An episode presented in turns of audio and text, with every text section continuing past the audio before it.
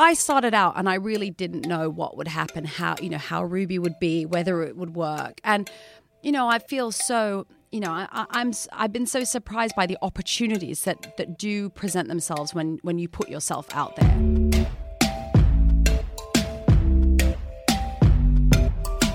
You're listening to Women Tech Charge from the Evening Standard with me, Anne Marie Imafidon. What happens when you mix facials, manicures, and tech? Can technology really get you that blow dry stat? In this episode, I'm talking to a woman who's built a business around exactly that. She's also got beauty professionals using her platform to stay organised. Get comfortable, maybe pop a face mask on. We're getting started. I'm sat here near High Street Kensington Tube Station, joined by a woman who is connecting people with stylists via her app Ruuby. It has 600 beautiful professionals who are beauty therapists using her technology, her SaaS model, got our buzzword there, a couple of seconds in, uh, to manage their work, their diaries, and beautify people across the world. Welcome, Venetia Archer, CEO of Ruuby. Thank you. Lovely introduction. Great to be here. Thanks for coming. Ruuby with two U's. Yes, indeed. Um, the second U is important. Second U stands for Second U stands for um, I don't quite know. we can Uh, make it up. Yeah, we can make it up. Umbrella. uniforms. Do Oh they have to wear uniforms? Yeah, we've got ruby jackets, t-shirts, nail files, Oh no way. tunics. Yeah, And it's like blush pink, exactly. not quite ruby, because ruby's a colour as well. Yeah, it's not a ruby red; it's a blush pink. It is a blush pink. Last year we might have said a millennial pink, but, I was but not say, this year. it's not quite- No, it- it's done now. Millennial is brighter. Mm, Yeah, and I think no one really wants to be kind of, you know, thought of as the millennial pink anymore. You should tell the, tell the restaurant I went to in Shoreditch yesterday. Ah. Kitted the whole thing out millennial pink and oh my gosh. rose gold. Yeah. and they're still going for it as vibe. So, um, what is the official elevator pitch for Ruuby? So Ruuby is a platform uh, that connects our clients with freelance beauty therapists across London. So we so we um, so clients can book a host of beauty beauty services, hair, nails, massages, waxing, um, even things like vitamin drips um, and cosmetic injectables, all in the comfort of their home, office, or hotel. So the way that we've built built it um, is obviously we've got our customer facing app, which offers a streamlined booking solution for our clients. Um, but we've also built um, a SaaS based portal called Ruuby PA, uh, which has been built around the sort of requirements of the freelance beauty therapist. So And SaaS stands for Software as a Service, just In- for those of you listening. Indeed. So, um, so we've really tried to approach the solution. You know, we, we know that our customers want at-home beauty services, but we also recognize that we need to develop something that the freelancers want to use, and it actually helps helps them, um, you know, uh, sort of improve their um, sort of professional services, Yeah, etc. it's important. Supply and demand want to be on the platform. Exactly. Yeah. Exactly. Um, and so we've so, and so that's been something that we focus uh, focus on on the tech side. Um, and really, you know, I think that the the one thing that you know we've really sort of looked at right from the very beginning is ensuring super super super high quality standards. So we, you know, every single professional goes through an extensive vetting process, six stage vetting process, which involves Oh, wow. trade tests. So you know, the perk of the job is getting a you know mani um, mani in the office. Um, but you know, we really care about quality because obviously it's you know a super personal service having someone to come into your home, um, and we need to make sure that it you know that it makes sense. So, if you want a legit reason for getting a money in the office, then working for Ruuby, or they need to start their own Ruuby. People Ooh. listening. they can start their own Ruuby Yeah, if they want, Okay. or they can come work with Bit of us. com- healthy competition is good, I Yeah, guess. that's all good. We like that. Awesome. And is it mostly offices? Is it mostly hotels? What does the split end up being? Just out of interest. No, so it's majority um, just clients in their homes. Oh, okay. Uh, you know, we got you know it's a lot, lots of um, lots of London-based users. Um, the majority of our users are are, are just sort of yeah. Um, you know, individuals, Uh-huh. um, and then we've got a strong network of hotel clients um, and um, also internationals coming into town. So, you know, Oh, I see. Right. Okay. exactly. So that's they have used Ruuby. No, when they come to London, they want to use Ruuby because they trust who you've chosen, Exactly. as opposed to it being that it's available if you like go to Dubai. No, exactly. And I think, um, you know, because they might not necessarily know where to go or who to see for their beauty services, and they come across Ruuby either through recommendation or through a hotel concierge or a friend. Um, you know, it's just quite a simple solution for people who who don't know where the best place to go. Yeah, and they trust they trust you. Exactly. Yeah. Put, put a lot of trust in your hands. yes. Yes. I yes. say Which we I'm- take very seriously. Yeah, I have trust issues. Do you? Well, you will not have a chip nail or a flat blow dry if you book with Ruuby. but it depends. You know, it depends on the individual. You know, we appreciate that. You know, just like we like to go to restaurants or we like to um, uh, order food in, that's the same with you know with, with clients who need beauty services. You go to the salon, you have it done at home. We're just offering a kind of another Another, Another op- way of doing it. Yeah, Yes, go. options. It's good to have options. yeah. So, a little birdie called the internet uh, tells me that this isn't something that you've always done. No. You've not always been the CEO of Ruuby. You did a couple other things beforehand. Yes. Yes. You studied at Cambridge. Yep. Boo. joking, joking. I went, I went to Oxford. yeah. We're not really allowed to be talking. Oh my gosh. At which college did you go to? to Newnham. Okay, uh, that's the women's one. Yes. Ah, what did you study? Um, social and political sciences. I I see how that connects to Ruuby. Absolutely, yes. Absolutely, yes. Politics going straight into on demand beauty bookings. But then you were a journalist. So then, so then, yes, I went in. I sort of went in and um, sort of started my career um, on in the private security advisory space. I so, see. working with corporations to advise their clients whether you know, sort of big blue chip. Um, oil and gas firms or governments, you know, through through these these companies on um, security matters, whether it be for, for me, I was looking at maritime security, so Somali piracy. So No whether it was advising shipping companies on the risks um, around Africa on Somali piracy, I, I did that. You know, I left university, had no idea what I wanted to do, just like I didn't know what I wanted to do after school, but kind of kept on trying to make the best decision at the time Yeah.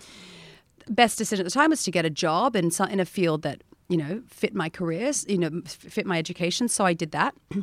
And then I grew up a little bit in mm-hmm. those few years and learnt what I liked and I didn't like. Um, and then, you know, one day I realized that I didn't want to be doing what I was doing anymore and mm. it wasn't as suited to me as it could be. And I'd always had this idea. Mm-hmm. I'd always been telling my friends, someone's got to do this app for on demand beauty services. Like, come on, we've got Uber, we've got Deliveroo, you know, there's something there. Did Did you have the idea pre Uber? Um, or it was either at the same time. Okay. It was probably at the same time. I don't think I had that, you know, well, it did- Well, you know, because that's a that's a world exclusive. that would be very Yeah, cool. And yeah. maybe I should have just said yes. But um, I think I might, I think I might have had a little bit of inspiration from from the quote unquote greats. Uh-huh. Um, and then very naively decided to do it. I see. Yeah. Okay. And three and a half years later, here we are. Boom. So Yeah. not not that naive a move then. Nah, No. it was good. Got yeah, there. you- You're here. Yeah. You're Forbes 30 under 30, Yeah. no less. Yeah, no, it's been a hell of a ride. Yeah. Yeah. And but still enjoying it. Very much so. I mean, the goalposts constantly shift. Mm-hmm. I remember when I launched the business, I said, okay, success equals one person booking one manicure on this app. Ever. And ever. I was like, you know what? If I get that done, because just getting the product up, getting, I was like, you know, that'll be, you know, that'll be a, a tick. And then it changes, you know, and then it goes on to fundraising or numbers of users or whatever it might be. But, you know, just take it, take it as it comes and just try and make the best decision at the time. And fundraising, I think, is one of those things that people people are always asking. When I said uh, when I said we are going to do this podcast, that's Yeah. one of the things that came up. Whereas you know, secure, secure the bag. How do you get the cash? How do you get the money in? How do you get investors to believe in what you're doing and and prop money up? Because I think Yeah. for growth and for scaling, it's something you need. But for a lot of people, they don't have those initial resources to say, "I'm going to chuck in the towel and I'm just going to pursue solving this problem." How was the whole journey for you? it was very iterative. Mhm. So it didn't all come at once. And when I launched Ruuby, I quit my full time job as it was and started working as a consultant. So I had some income and I, I could work two days a week doing that. And then um, I also applied for a Virgin startup loan. Mm-hmm. So I got some cash there to actually create, you know, our MVP, you know, our minimal viable product, the first app Yeah. um, and then and then managed to get some traction off that, you know, off that loan and that, you know, I mean, it was Was there terrible. PR that came with it as well? no, no, okay. no, I I wouldn't have done that because really what we needed to do was build a marketplace first. Yeah. So that was my greatest challenge, you know, having enough freelance therapists Yeah. and clients. How did you convince them? Did you do the Uber thing of like giving them money to, no, to switch to your service? We actually didn't. And the way that we did it, so this is also talking about how we pivoted so much, was when we started, we did salons and at home beauty therapists. Right. So we ended up, and this is an interesting thing for anyone looking to create a marketplace, working with third party providers who already did at home beauty services. Yeah. Mm-hmm, So we already had a network. Mm-hmm, mm-hmm. While that wasn't going to be the way that we do it forever, at least it's helped us learn how to work. Yep. You know, how, how to improve the platform, etc. Get mm-hmm. ourselves on our feet, Yep. and then we started to recruit our own, and then we sort of built enough. And listen, this is over a long time. It took a long time, particularly because we hadn't received very much funding to actually get it to any tangible state, which you know we're at now, and you know probably have been over the, you know the last twelve months. But it was a big scramble, which obviously impacts on you know challenges around fundraising. You've got to be hitting serious targets. You know if if you're at that stage. like they say it's like having another boss. Yeah. Effectively, your inven- investors, you've got more KPIs, you've got almost more pressure for sure. to have to kind of meet for sure. to get more to get the different tranches of funding in and all the rest of it. It, it kind of adds pressure rather than even necessarily making things easier.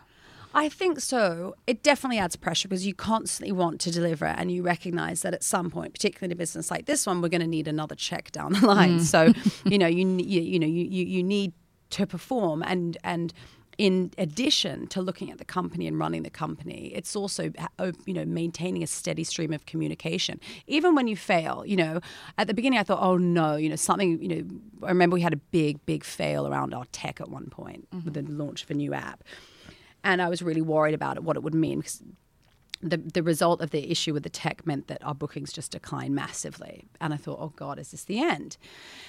And then I was like, I communicated it and explained what happened, and um, and everyone was fine because it picked How up. How far into the journey was this? So this was about two years ago. Oh, okay. Yeah, so a year and a half. A year and a half in. Yeah. Okay. Um, yeah. Um, but no, and then, but the thing is, it's about you know, one finding money in any way that you you know anywhere that you can, whether it's for a loan, a grant, Beg, borrow, stealing. beg, Yep. borrow, steal. Oh my gosh, I'm all for that. Um, Maybe and then, not the stealing. The Evening Standard can't condone stealing. oh yeah, absolutely not. No, no, no. Sorry. Oops. um, and then, and then it's selling the vision and making sure that you've refined that vision, and and it and it will evolve. And it, you know, the the pitch that I have today is, you know, you wouldn't recognize it from the pitch on the first day, um, because we've figured out, okay, what does the market need? What are we particularly good at? And what do our customers want? Um, so, you know, really making sure you have that kind of iron down at each stage of the conversation. Have tastes changed a lot over three and a half years? Would you say? Because the other thing I always notice with beauty treatments is that there's always like a new thing coming out. There's always like a new I don't know type of facial or chemical thing that people are putting on their faces or whatever else it might be. So has, has a lot changed even in terms of that side of supply since you started? Definitely. So we're um, seeing a lot of therapists coming to us who do a whole host of different treatments that we haven't seen before and all, all at home as well whether it is from the peels or to using the kind of mechanical machines the micro needling machines um, you know to really add that extra step you know with a you know deep cleansing and cleaning facial. You know we have a lot of that a lot more sort of experience um, in delivering those services at home. Then there's also the product. Um, so we do partner with different product brands to introduce new kinds of, you know, treatments on, on the app. Mm-hmm. Um, and I'm constantly astounded, obviously, because my background wasn't beauty. I've really had to educate myself mm. in it and be educated also by my peers. And I, I'm so, you know, I, I, I'm just so so amazed at, you know, the the improvements in terms of skincare in sh- such a short period of time. And, Okay. yeah. And has it been a learning curve, would you say, not just the beauty, but also the tech? Like, how involved mm. are you with the technical side of everything?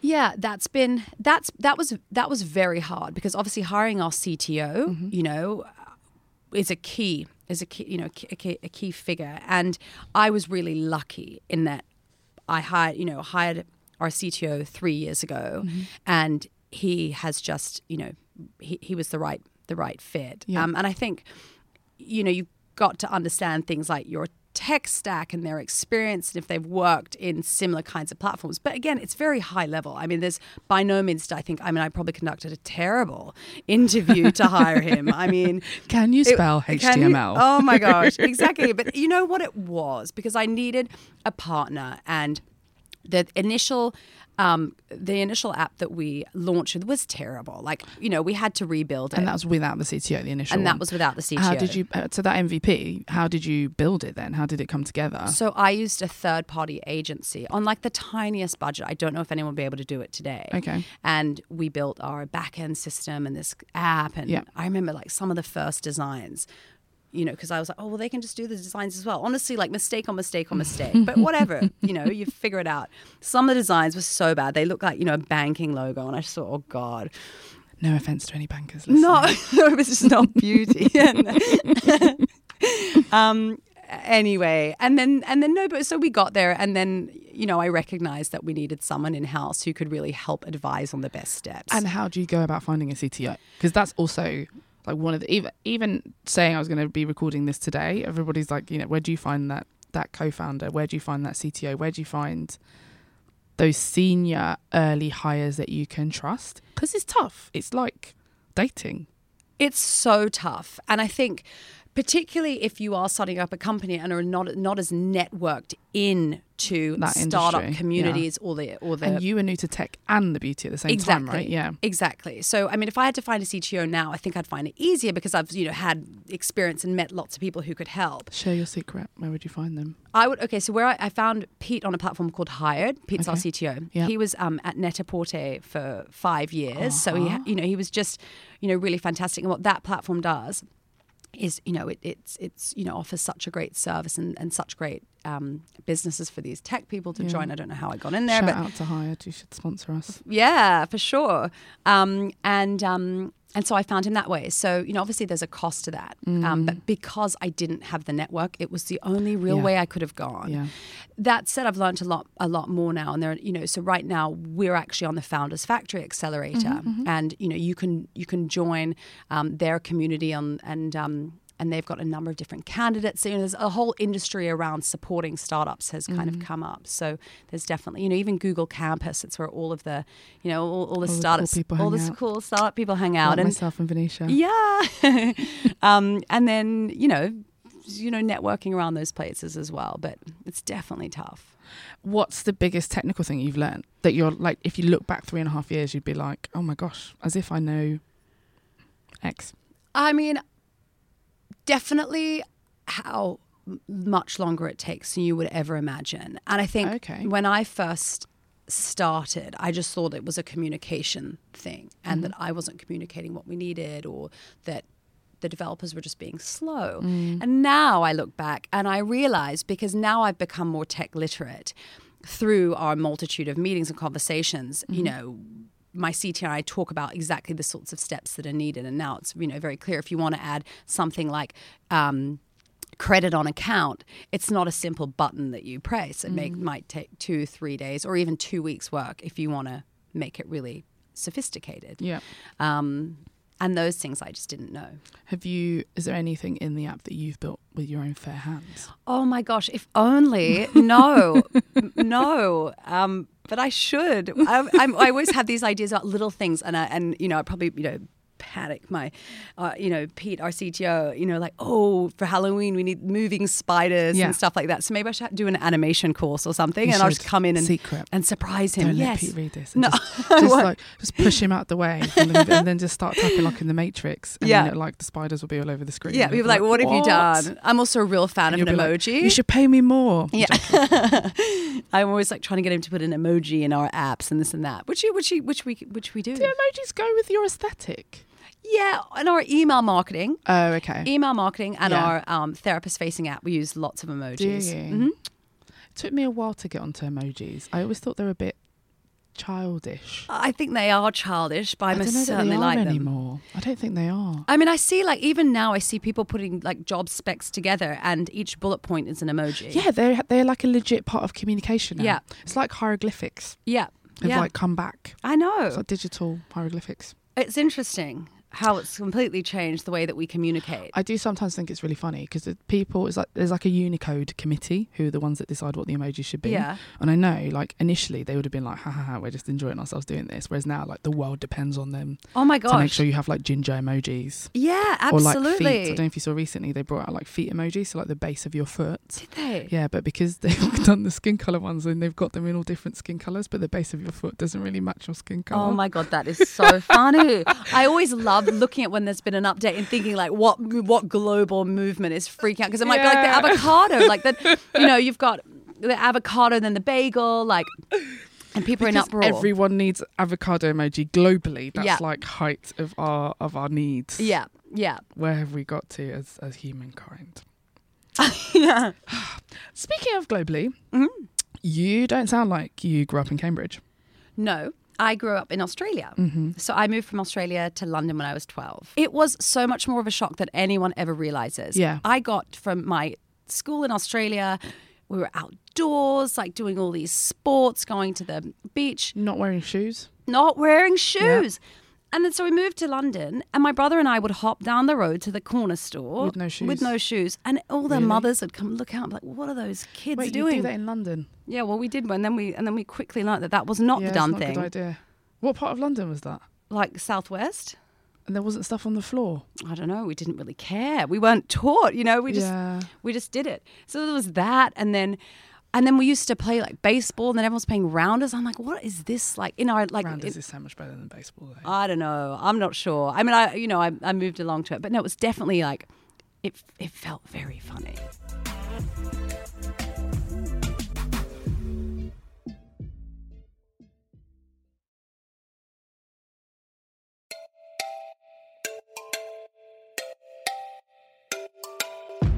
Uh, so that was one transition. The other transition that you've been through, well, actually, maybe I'm assuming it's a transition. So the other thing that the little birdie called the internet told me Mm. was that you have scaled your business rather quickly and ended up having um, not only Mr. Bulgari Mm. himself. I don't know if he likes to be called that. It's probably not his surname, but No. the the the guy that used to run Bulgari was an investor. Yes.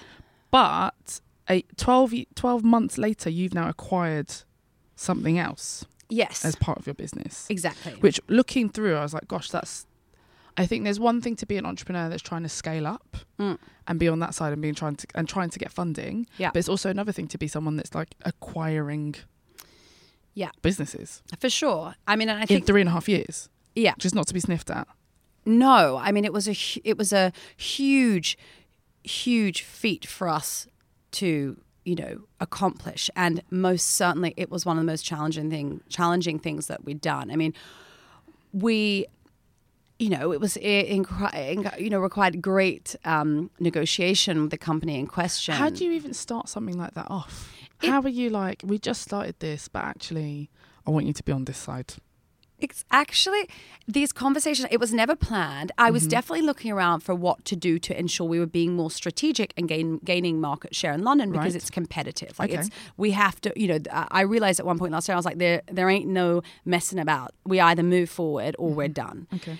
And so it all happened very organically over a coffee. I met with um, Charlie, the founder of the company Perfect 10, just to talk about the industry. I always love meeting people who are doing the same thing. I think, like, let's all just, you know, talk and get to know Keep each other. your friends close, but your enemies closer. Yeah, you got it. um, and then we were sitting, op- you know, sitting opposite each other, and it was just, it became so clear that our businesses would be so complementary. Okay. We had all of the tech, you know, we'd built up kind of you know the marketplace marketplace the client base etc and charlie with perfect 10 had was essentially first mover. She launched six years ago mm-hmm. built up, built her business. How how she did it i don't know completely off offline mm-hmm. really. Oh right. Okay. and great network of incredibly high quality beauty therapists mm-hmm. and you know sort of you know res- respective client base as well. Mm. Um, and i think she was looking for an opportunity. She wanted to do something different. She wanted to scale up with the tech and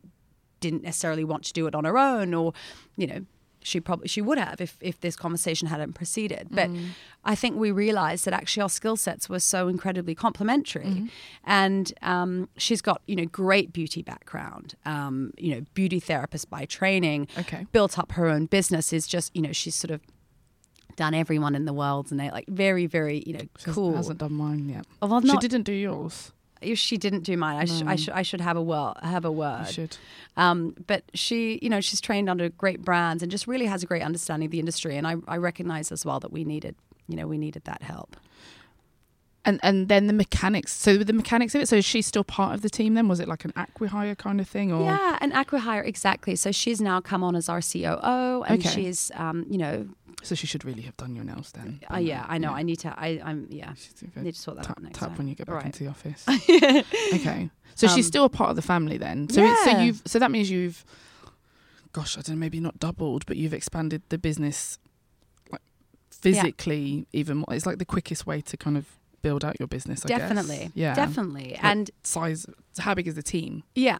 Oh, our team. So we're um, 11 now. Okay, Um, and then so we have the 600 therapists. Yeah. Um, you know, some of those were from from Perfect 10, and then and then we you know increased our client base substantially very quickly. It was tough though because I mean I've never done an acquisition, no, never merged two companies, but you know you just plan it plan every step out. How are we going to do this? And y- you kind of muddle on and get there in the end. And we're really, ha- I mean, we didn't know how it would go, but we're really happy because our numbers have, you know, we accomplished the figures that we wanted because it was such an, such a, um, a complementary, Yeah. two complementary business. I Yeah. think we were, you know, it worked, and we had to recognize that first. But it was really tough, you know, bringing teams together, um, you know, communicating it to existing I can clients imagine. Yeah, changing all you know stuff like changing the phone number changing the companies ensuring that um accounts all you know all that makes sense i mean it was Mm. and merging like the tech systems and all that kind of stuff in the background as well. I'm sure must have been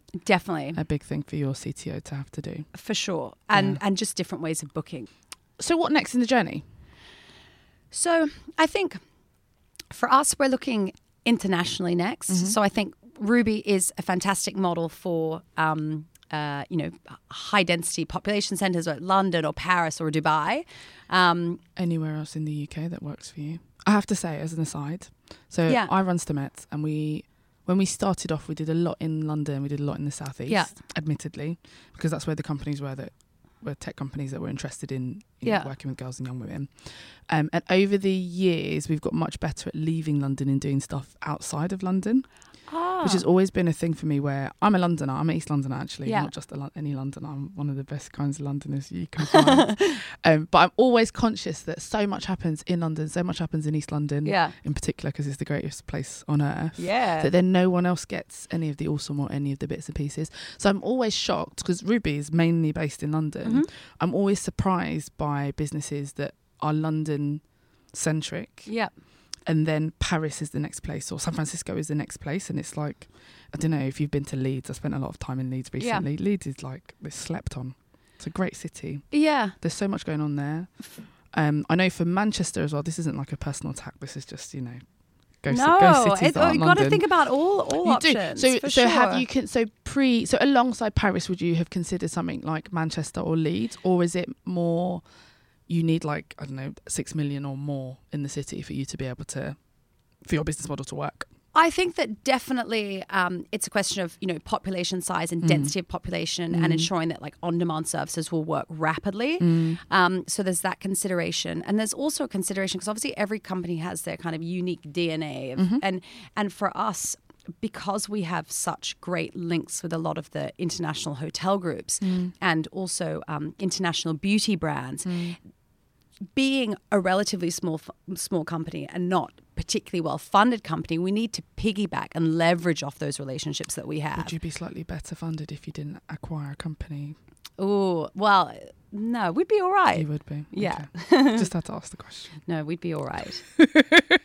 So you've considered. So it's about population densities, and so will Glasgow or Edinburgh ever be somewhere that you'd or Dublin? Yeah, definitely. You would? Definitely. I mean, we, you know, I anticipate this to be a global business. You know, we Mm. want to be everywhere. I think, you know, our solution is something that really works on the customer facing side, but also for the freelancers, also for the therapists. You know, we're, you know, c- building out a whole network of clients that they can tap into very easily. Yeah. We offer them things like um, financial reporting. We offer bonus schemes. We offer free trainings. We offer um, support and, and, and professional development workshops. Mm. We do we do lots, and I think that as a result, you know, there's an opportunity for it everywhere. And yeah does it does the fact that it's a tech platform powering it mean that that's a reality more than this type of business would have been maybe 15 years ago I think so. yeah Because, you know, at the end of the day, you can't have that much FaceTime with everybody. And so you've got to build in this, you know, sort of supportive features through an app. Um, and so, yeah, I think it's, you know, helped us helped us grow and helped us build that community.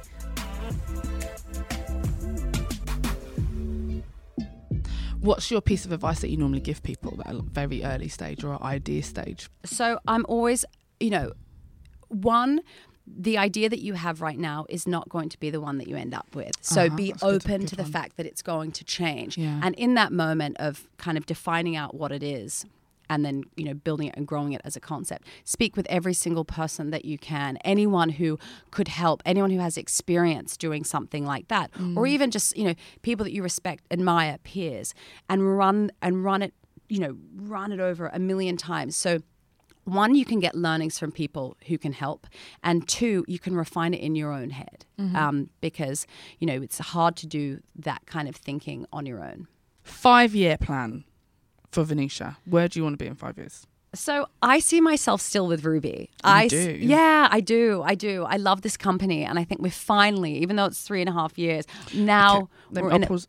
20 year plan Oh, 20. years. 20 Oh my God, quite far. 20. I'm laying back with a margarita on the beach.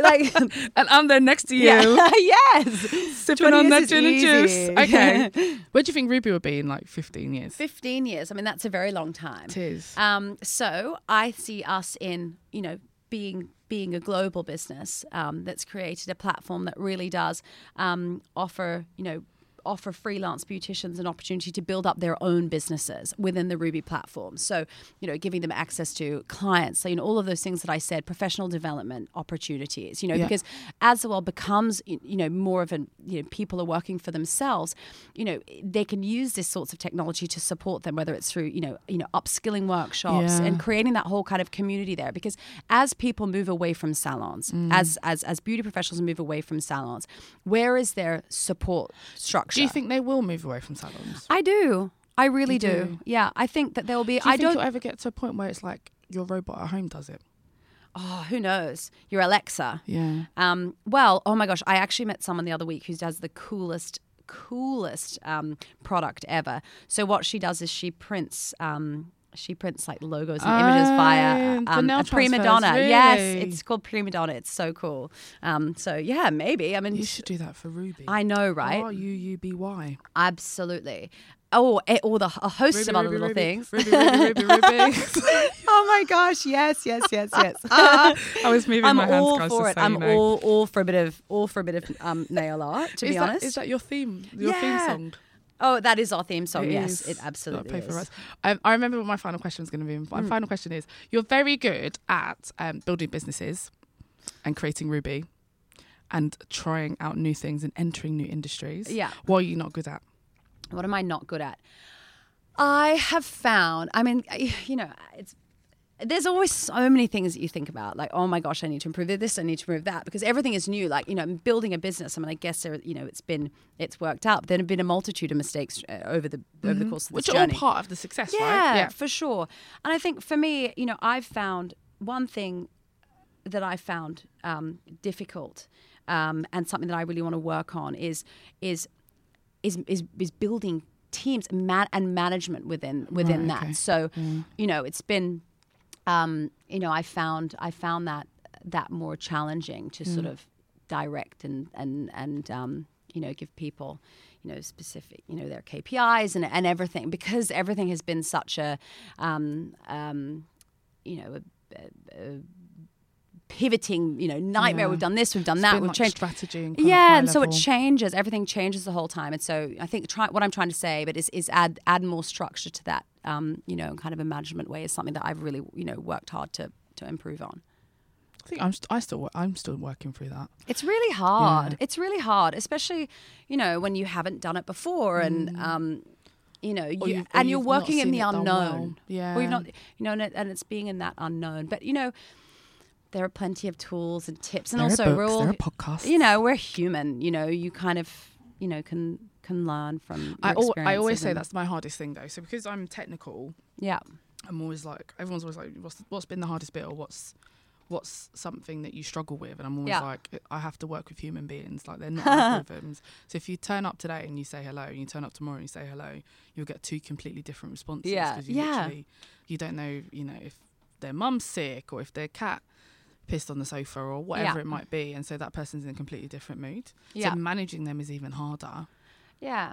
So I've decided now in my team I only manage two people and they manage everyone else. Really, that's good.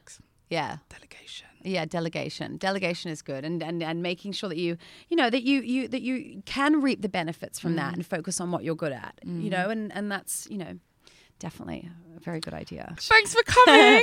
That was great. Thanks for Ruby, Ruby, Rubying. Oh my god, I know, I loved Um, it. Thank you very much, Venetia, for joining us. That is the end of the podcast. See you next time. Bye.